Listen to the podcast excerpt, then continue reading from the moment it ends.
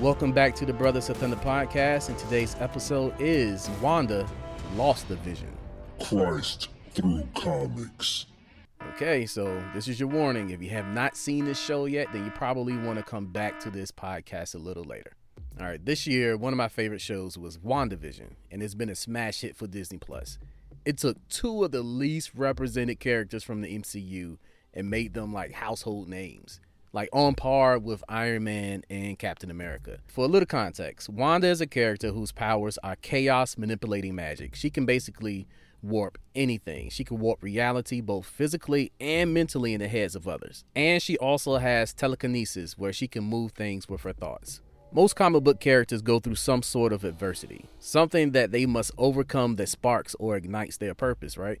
So, for example, Batman became a vigilante that seeks justice due to seeing his parents murdered in cold blood. Spider Man became a hero who lived off of the motto With great power comes great responsibility. because he failed to intervene when he saw a mugger kill a person. And that person just so happened to be his beloved Uncle Ben. Wanda's journey not only began with setbacks, but setbacks seem to have been her destiny. Like growing up in Eastern European country also meant that she endured living amongst war. One night, a bomb exploded in her home while her family was enjoying all the classics of American television. And this destroyed her parents, which left her and her twin brother orphans. Fast forward, she later joins the Avengers to fight an enemy that wanted to destroy more than her country but the entire world. Like typical villain, right? In that battle, she loses her twin brother, the closest person that she's ever known. Later, while using her powers to contain a suicide bomber who was trying to kill hundreds of people at a market, she accidentally sent this guy hurling into an apartment complex, which basically, instead of killing hundreds of people, it destroyed the entire apartment complex. So, as a result, she was placed on administrative leave. By while on this leave, she falls in love with the Vision. But if you've been tracking with me, then you know where I'm going. He's killed by the mad titan himself, Thanos, right in front of her eyes. So by this point, she knows nothing but death and destruction. She watched her parents die, she watched her brother die, she watched innocent people die, all while attempting to rescue other innocent lives.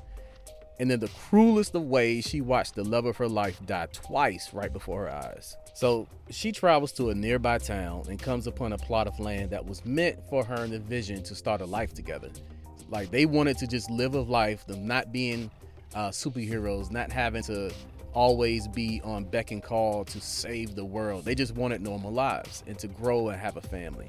And as she gets to this plot of land, she falls on her knees, like in the middle of what would be like a bedroom or the kitchen. And she just screams out in raw emotion.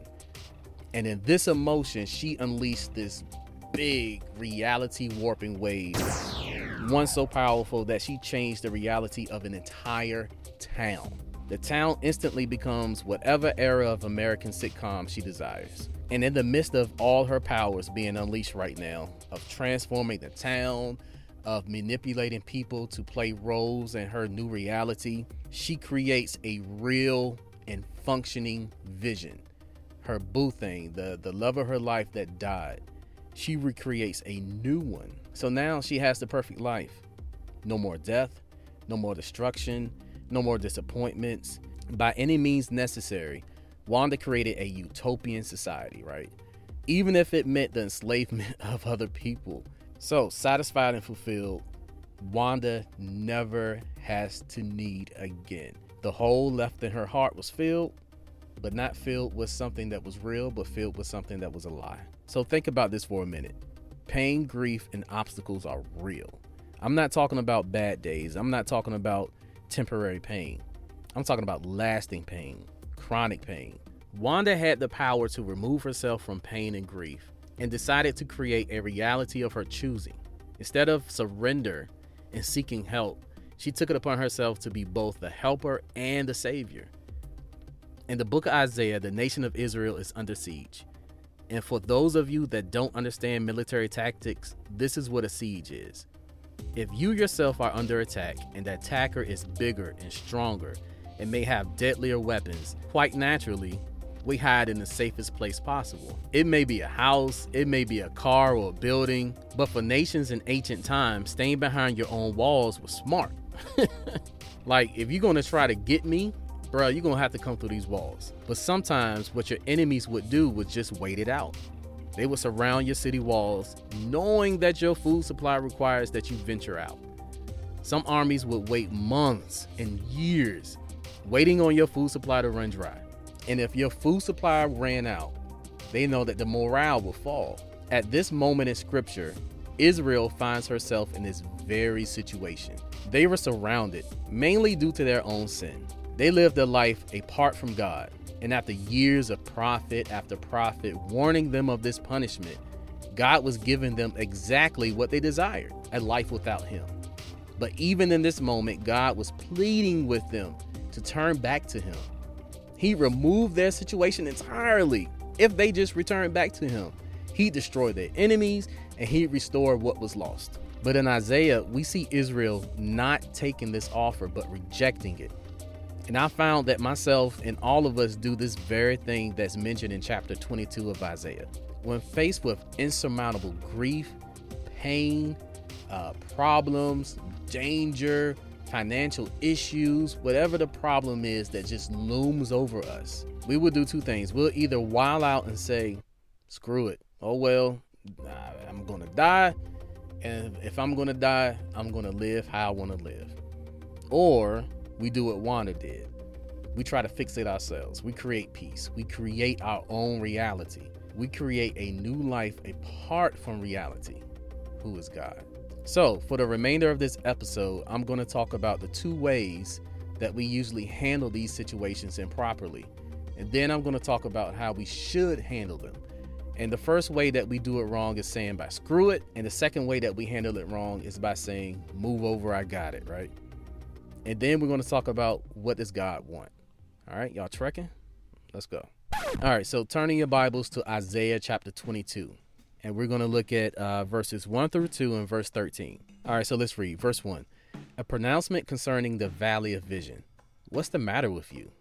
Why have all of you gone up to the rooftops? Verse 2 The noisy city, the jubilant town, is filled with celebration.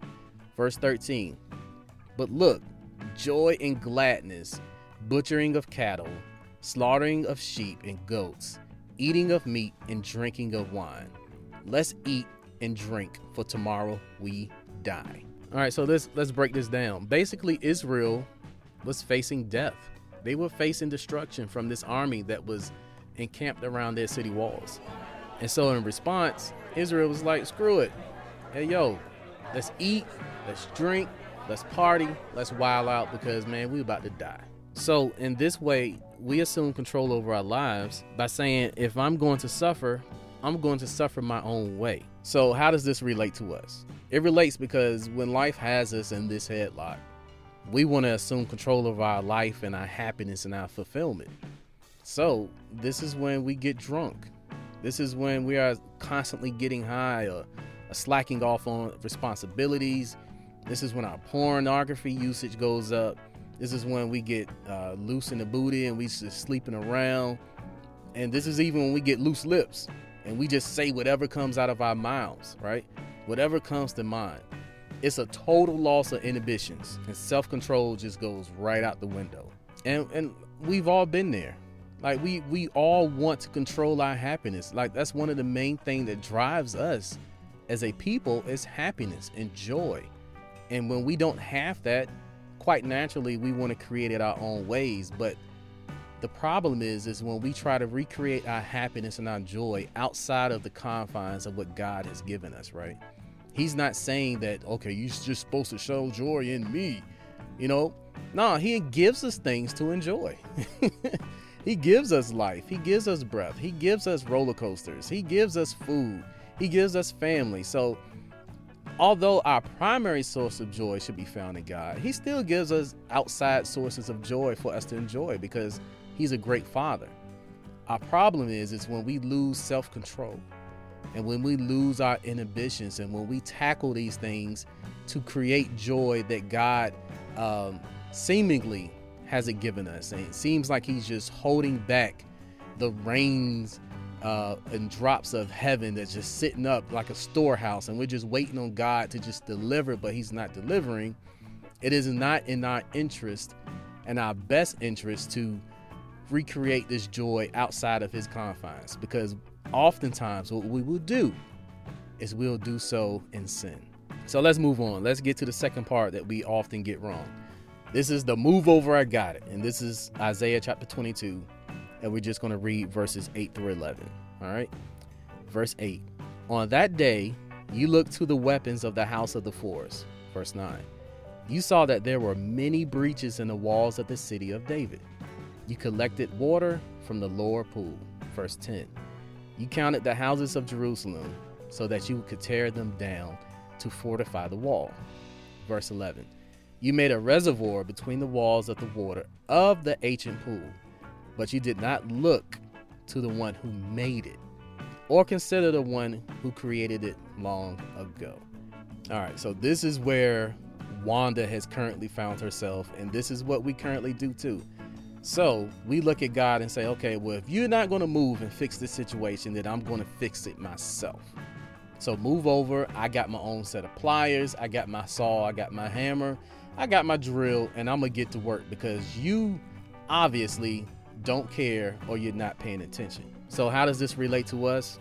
Well, I mean, I'll give you a couple ways. Like sometimes when we experience trauma, instead of uh, fixing that trauma by going to therapy, by seeking good counsel, we get married or we get into relationships or we create children in an attempt to mask that trauma and to fix what God didn't do for us in the past, right? Another way that we do this is that we uh, blindly maximize on the American dream.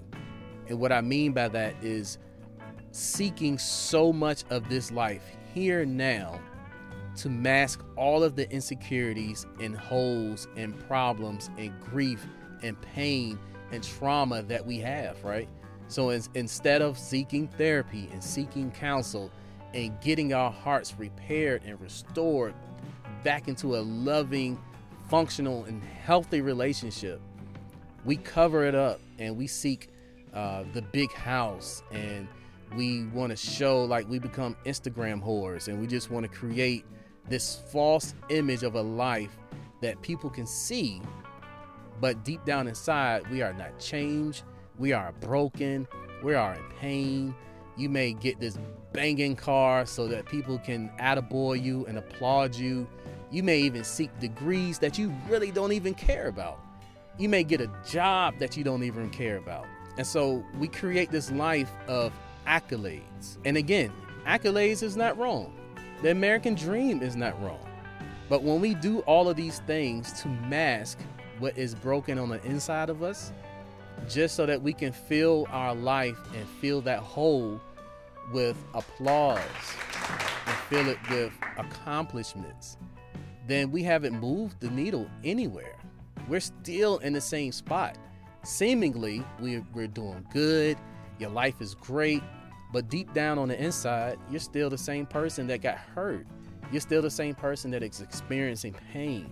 And it's worse when we do this in the church. As Christians, when we're in ministry, we're supposed to be ministering out of a life that God has filled us up, and now we are now emptying that out into the people. All right, so what does God want, right? He said so in verse 12. On that day, the Lord God of armies called for weeping, for wailing, for shaven heads, and for the wearing of sackcloth. So you may be asking, okay, so why would God want his people to be weeping and wailing and to shave their and to shave their heads, right? And wearing sackcloth. Like, why would God want them to do that? This was a practice of an outward showing of a broken and contrite heart. This is showing God, hey, I'm I'm trusting you. Like this situation sucks. But at the exact same time as it being horrible, I'm looking to you and I'm crying out and I'm lamenting to you. So this situation should definitely um, cause some form of, of contrition in our heart. It should cause us to just be broken and for us to look towards God, right? But at the exact same time, God wants for us to then show Him that we are attempting and investing in him as the one who is going to fix the situation. We got ourselves into this problem because we divorced ourselves from God, right? So now God is calling for you to divorce yourself from everything that pleases you except for him. So that's why if you read scripture, you see this practice of of weeping and wailing and putting on sackcloth and some people shaving their heads. This is always associated with fasting, right? And so, for those of you who don't know what fasting is, fasting is a tangible way for us to work the spiritual muscle only God will satisfy my needs, right? I am depriving myself of all satisfaction just so that He can be my satisfaction. That's basically what fasting is. So, fasting is not a dietary exercise that a lot of us, including myself, have done in the past. But what fasting is doing, it is like you tangibly saying, God, you alone will satisfy me, nothing else. And so I am going to, when I feel that hunger come on, I'm looking to God and saying, only you will satisfy. When I want to just veg out and do, look at TV or sleep with this girl or watch pornography or, or get drunk or get high, instead of doing that, I'm saying, no, God, only you will satisfy me. Instead of me trying to recreate my life and to say, well, if you ain't gonna move God, I'm gonna do it myself. It's like, no, I'm gonna sit here and only you will satisfy me. And God, when we place ourselves into that bucket and we sit there and we expect for God to move, He moves. God is a God of His word. Like, He really cares about His word and he cares about his people. So that is why sometimes we have to fast, even when we believe that nothing is going wrong in our lives. Like when we're not facing that gloom and that doom, it is still a good practice to routinely fast. We must do it. It doesn't have to be on the level of just depriving yourself of food and water, like doing that 50 times a day, because now you you you venturing into like the masochist like you're just loving it right? Like you just you're more in love with the pain of of depravity than you are with depriving yourself to see god. So you got to watch that too because it become it can become ritualistic. But even when times are good it is a great thing to fast. Like it's that's just like saying sometimes when you see healthy people at the gym it's like, girl, why you why you still spending five hours on the treadmill? You look good. It's like, no. this is still something great that we all must do. Like it's a good thing to continue. So what God wanted his people to do was to just look to him. Don't try to fix it yourself. Don't try to uh, therefore say that he's absent, so I'm just to find joy myself. It's like, no, we must find our joy and our satisfaction in Him and trust in Him that He will move. Because guess what? I am reading from something that happened 3,000 years ago. and we see the final chapter. God came through. And we have that in our lives. We have situations where our parents and our grandparents and our great grandparents, where they went through similar uh, circumstances and when they trusted in God, God eventually moved. And sometimes, like I've, I've said uh, in the past, sometimes moving may, uh, waiting on God, you may take a L, right? You may look foolish. You may even lose some money. You may even look stupid to your friends, your family, or whoever it may be. But at the end of the day, God is the one who's going to get the glory by bringing you out of your situation he's going to do it. And since he cares about his glory, you're guaranteed to get a W. Like your final at the the final score is going to show you with that W in that column. It's not going to show the L. The L is part of the story that's meant to give God his glory. So I know Wanda is a comic book character, but what she did, we all do. She tried to create the situation because her situation got too much for her. And we do that. We try to recreate our situations. We try to get uh, that that girlfriend or that boyfriend or that husband or that wife, and we try to create a life that is false. Like we'll overlook some big alarming red flags just for the sake of us fixing this life that we don't have, of creating this life that we don't have. And God doesn't want that. He wants for us to trust in Him.